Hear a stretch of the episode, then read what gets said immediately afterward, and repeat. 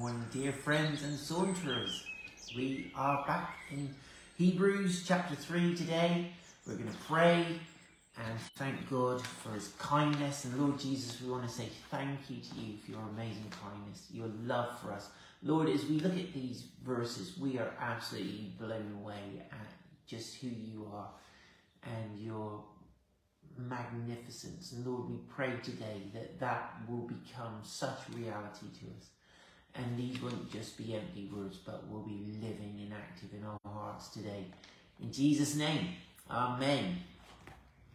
So, good morning, studio audience. Great to have you. And um, so, chapter 3 of Hebrews, let's dive in. So, we the heading in my Bible says Jesus greater than Moses. Good morning, Ruth and Chris. So he, so there we're going to see a real comparison now made by the writer to Moses, who was obviously the top boy for the Hebrew nation. In fact, Hebrews means cross the ones who've crossed over, as in crossed the Red Sea, and Moses literally is the defining character in that story, isn't he? Apart from God himself who leads them out. Moses leads the people out and they cross over the sea. And so if anyone's a Hebrew, it's Moses. Good morning, Emma. Good morning, Fran. And so he says, Therefore, holy brothers, you who share in a heavenly calling, consider Jesus the apostle and high priest of our confession, who was faithful to him who appointed him. Just as Moses was faithful in all God's house, sorry, just as Moses was faithful in all God's house, for Jesus has been counted worthy of much more glory than Moses, as much more glory as the builder of a house has more honour than the house itself. Hi, Kathy. So this is really interesting. So Moses is their top boy, and yet they're saying, right, the, the writer to the Hebrews is saying, consider Jesus. He is that much greater than Moses, than the person who builds the house is greater than the house. So even if we build this most glorious, wonderful house with all the mod cons and beautiful design, everything else, that all came out of our brain the, cre- the builder or the architect's brain. Therefore, wait, I'm just to get this recording. So we're in Hebrews chapter 3, just remind, just for the sake of the recording, and we're just talking about Jesus being greater than Moses. So Jesus is that much greater than Moses as the builder of the house is greater than the house himself itself. And so we might design a beautiful house with oh, the most glorious architecture and great design and all the mod cons, but actually that all came out of our own creativity. And so, therefore, the person who built it is that much greater than the house. And so, Jesus is the one who build, is building the house. We're going to talk about it in a second, but I just want to zoom back to, therefore, holy brothers, verse 1, you who share in a heavenly calling. One, there's a lot about sharing in the book of Hebrews, particularly in the early um, part. It's sharing in the nature of, um, we're sharing in Christ. We're partakers of Christ. We're partakers of the Holy Spirit.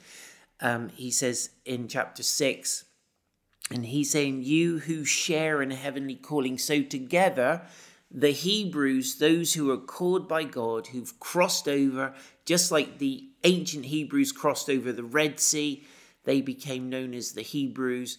We too are joined in with these Hebrews as we cross over from death into life and we become um, considered part of his incredible family and covenant people. So, right? He says, therefore, holy brothers, set apart ones, special family. There's so much in this, it's all so dense.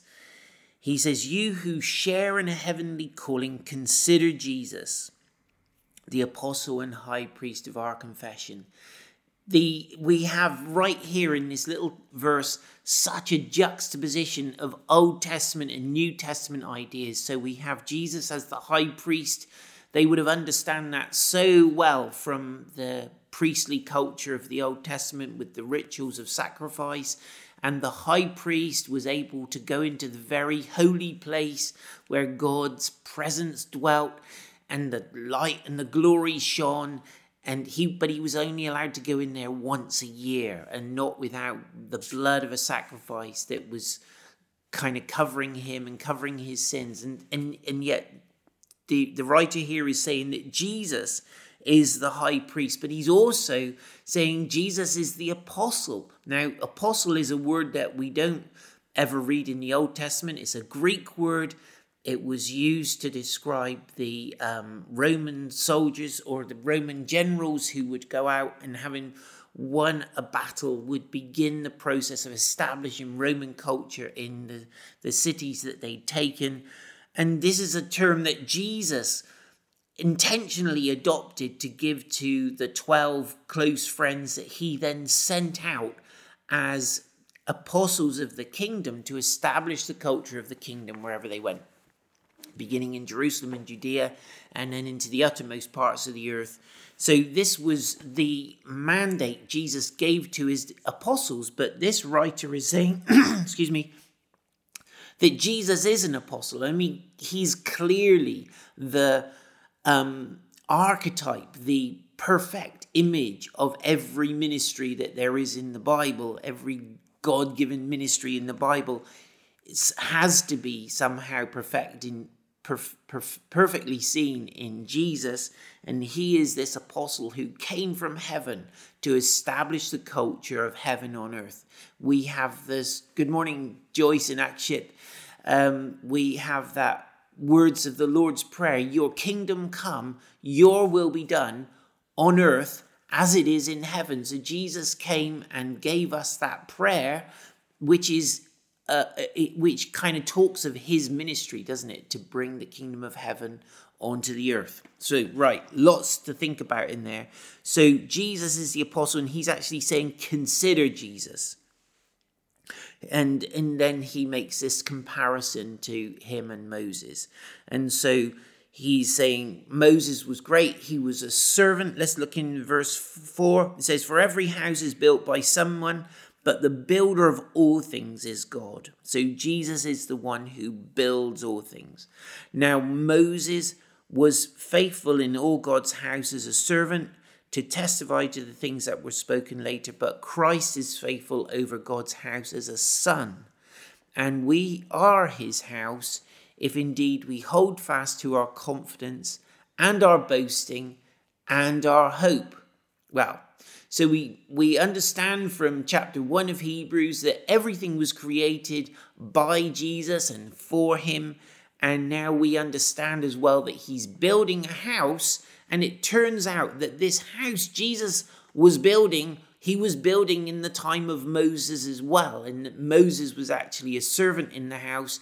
Jesus, who had not yet been born in human flesh, pre existed Moses Jesus, the Son, God the Son, was building a house which Moses was part of. Moses served in an incredible way.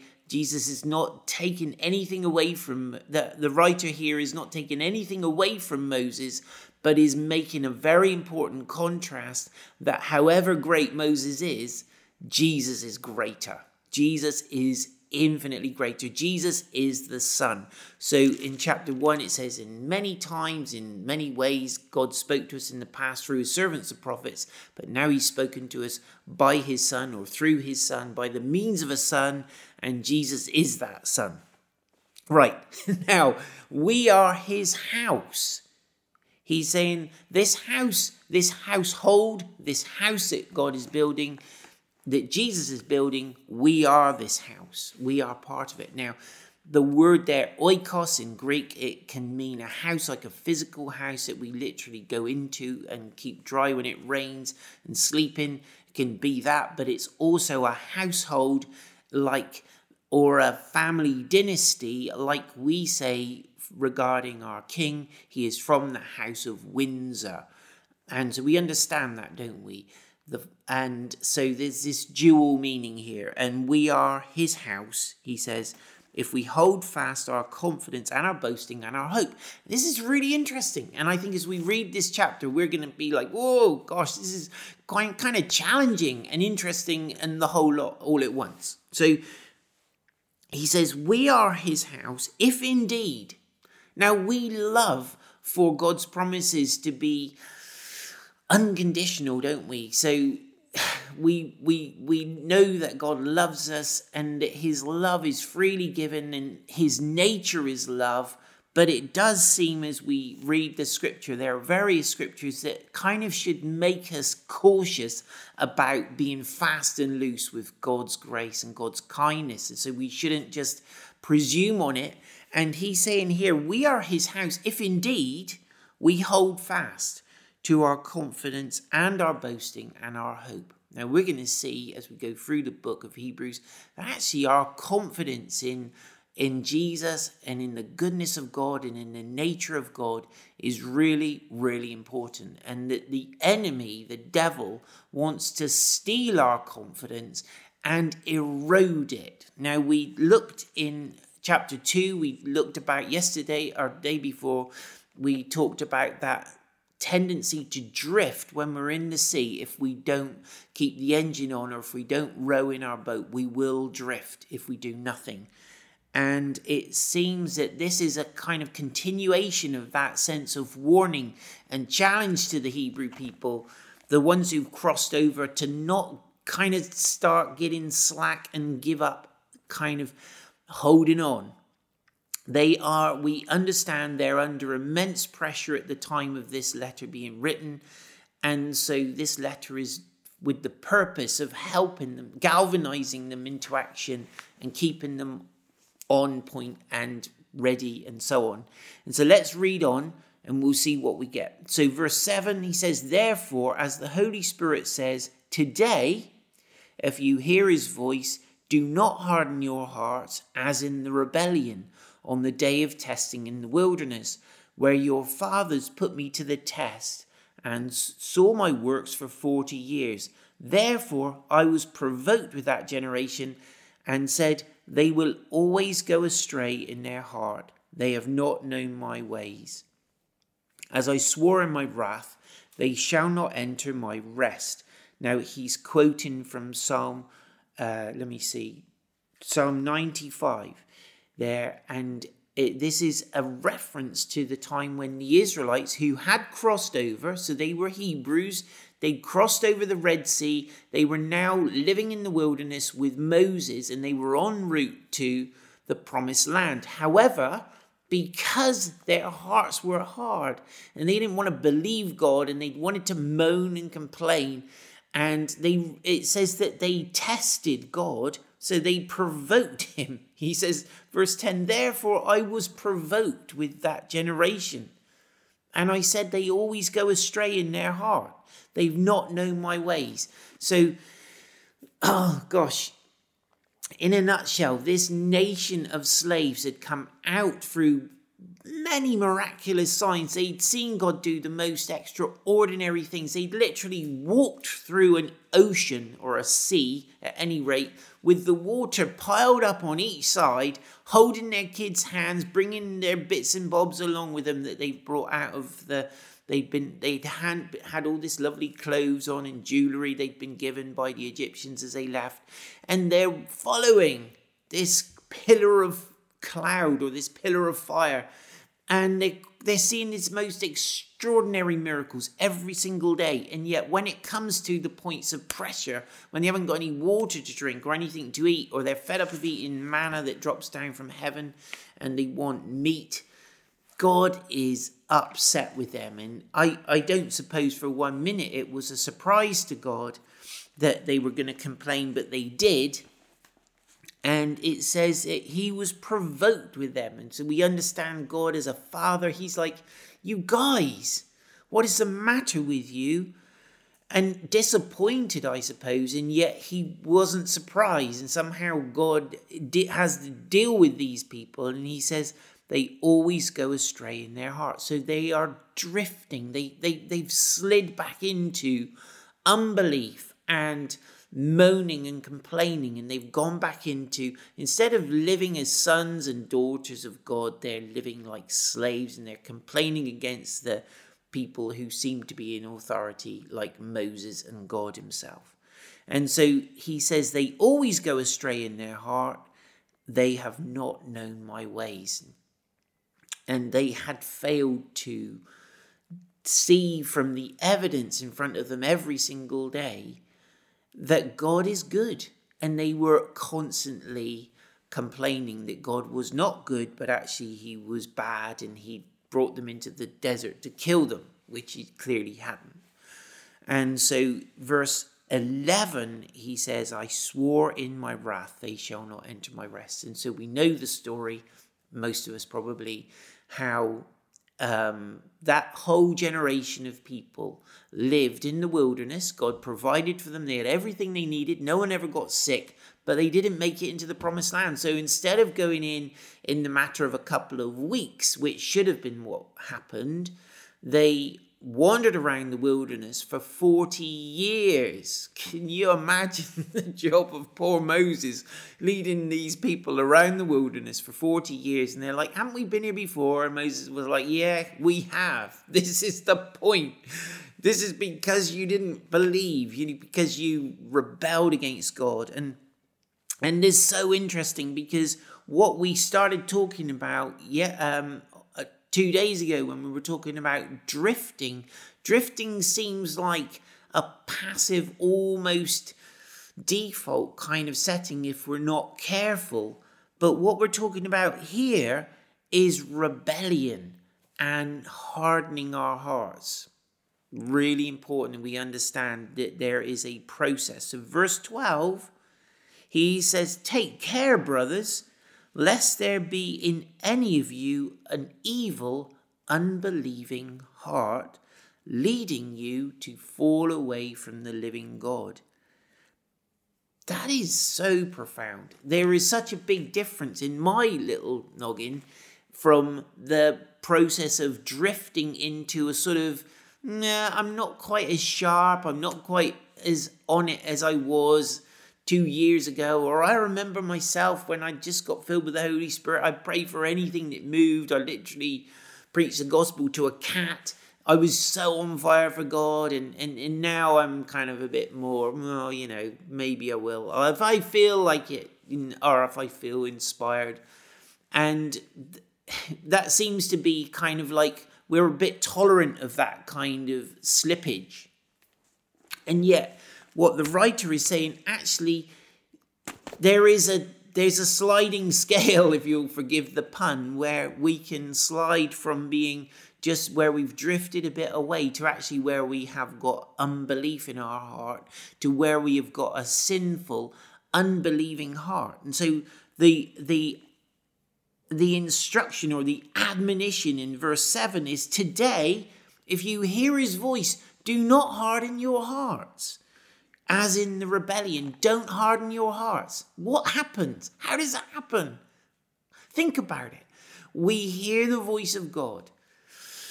And because we're disappointed, or because we're tired, or because, because, because, because, because this hasn't happened that we hoped for, and there's that just that jaded kind of mindset, and God speaks, but instead of us being, Yes, God, I hear you, I'm on it, there's a delay, or maybe there's a kind of tendency to just put it onto the back burner, as we say, and just forget about it. And we can start to, or, or even we can start to harden our hearts and say, No, I'm not going to do that. God says, give this money to somebody, or God prompts us to give a chunk of money to somebody, and we're like, no, I don't think I will. And we start to get in the habit of saying, hmm, I don't think I'll bother, or maybe, may, oh, well, I'll get round to it. And we lose that sharpness, and before we realize what's happened, our hearts have grown hard. And I've seen people do that. I've seen people start to develop a relationship with someone outside of their marriage and start to entertain the thoughts of, oh, I don't know, she seems nice and this isn't happening in my marriage, blah, blah, blah, and start to kind of entertain those kind of thoughts.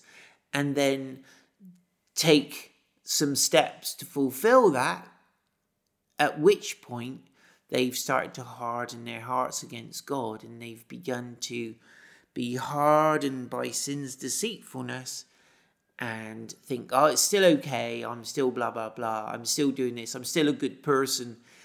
And then sometime down the road, they're identifying themselves as an atheist. I've seen it happen.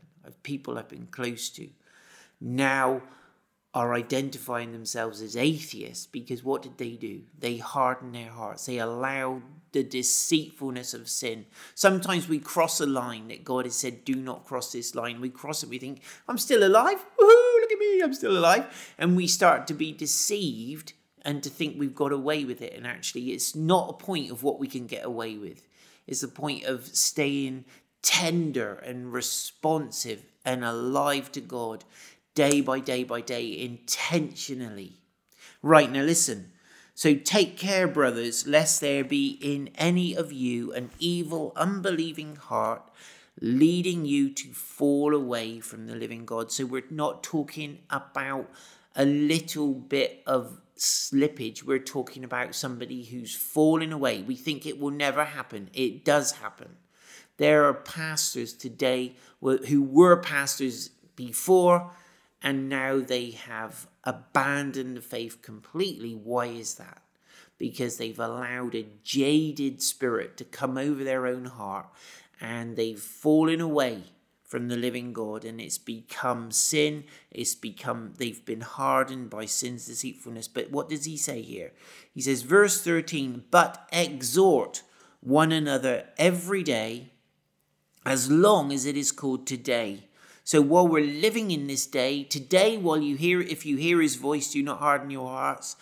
Today, exhort one another every, day, as long as it is called today, so that none of you may be hardened by the deceitfulness of sin. And sometimes exhortation can be a little bit provocative and a little bit painful because we think, I, well, I don't really want to be exhorted. I don't really want somebody challenging the course of behavior that I'm adopting. I want to get away with it. I want to stay in my little kind of content pasture to drift or my little my little kind of idea that I've created for myself that I think is okay. I want to I want to be free to explore this sin sorry, Wi Fi thing jumping in there. So he says, but exhort one another. Now, the word there for exhort is the same word we have for the Comforter, the Holy Spirit. It's paraclete, paracletio or something like that. It's along those lines. What it means is calling someone alongside or coming alongside to comfort and strengthen. And so when we see one another struggling with the pressures of life, let's come alongside and speak those words of comfort and exhortation. Let's cheer each other on. I have had I I have run a few triathlons and one the one day I was um, doing T2, I think, which is a transition from the bike to the run, and you get you get off the bike. You've been riding the bike for 56 miles, and you get off the bike, and you start to run, and it's like there's a whole armchair between your legs, and it's impossible to run, and your feet feel like they have got no spring. That it's like they're blocks of wood clunking on the ground, and my family were right nearby T2 and they were cheering me on. And I'm telling you, it was like it was it was like power came into my body. I can't describe any different. I got goosebumps. I felt like power come into my body. And the lady who was near me running as well, she said, Oh wow, you're so lucky having that kind of cheering on. And and I've run marathons and the same. It's like there's my family cheering me on, and it actually somehow provides strength, physical strength, psychological strength, energy to our bodies when someone cheers us on. let us do that every single day, the writer says. As long as it's called today, that's, your, that's the permission you need. As long as it's called today, encourage one another, get alongside, cheer each other on, because actually, this process of hardening and deceitfulness of sin is there, and we're all vulnerable to it in some way. So let's provoke each other, cheer each other on. Verse 14. For we have come to share in Christ if indeed we hold our original confidence to the end.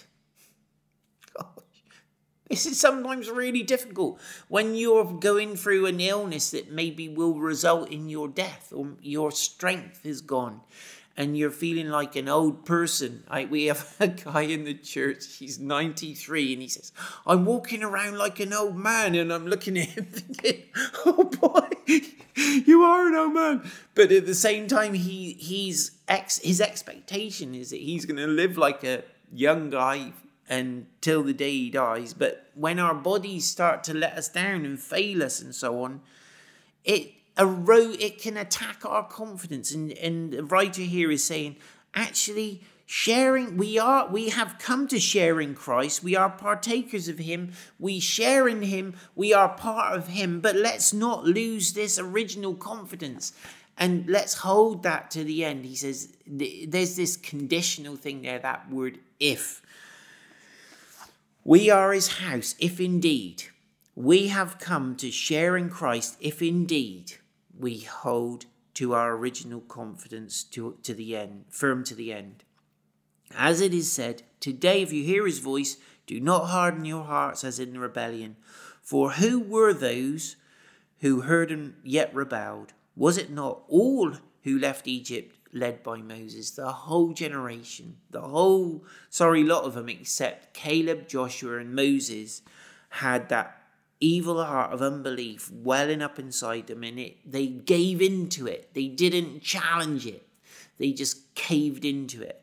And he says with whom was he provoked for 40 years? Was it not with those who sinned whose bodies fell in the wilderness? And to whom did he swear that they would not enter his rest but to those who were disobedient so we see that they were unable to enter because of unbelief unbelief is the enemy of it's obvious in a way, isn't it? But it's the enemy of the people of faith. It's that thing that quietly seeps in and cools down our burning heart. It quenches our burning heart. It stops us taking God at His word. It stops us acting out on His promises. It stops us going in and taking hold of the promised land that God has for you and me. Let us make war against unbelief in our hearts. Let us encourage one another while it's still called today to not allow our hearts to be hardened by sin's deceitfulness and miss out on all of God's promises. So I'm going to pray. Jesus, we thank you for this word. It is a kind of like, whoa, it's a bit like a cold shower. It, it wakes us up. And Lord, we ask that today you will keep us on fire, alive to you, and it will be able to encourage each other and spur each other on. As long as it's called today, let us be sons and daughters of encouragement. Let us be like the Apostle Barnabas, who keeps cheering each other on until we get over that finishing line. In Jesus' glorious name, and let us enter your rest and stay in it today. Amen. God bless you, lovely people. Have an amazing bank holiday. I hope the sun shines and we get in that sea. Woohoo!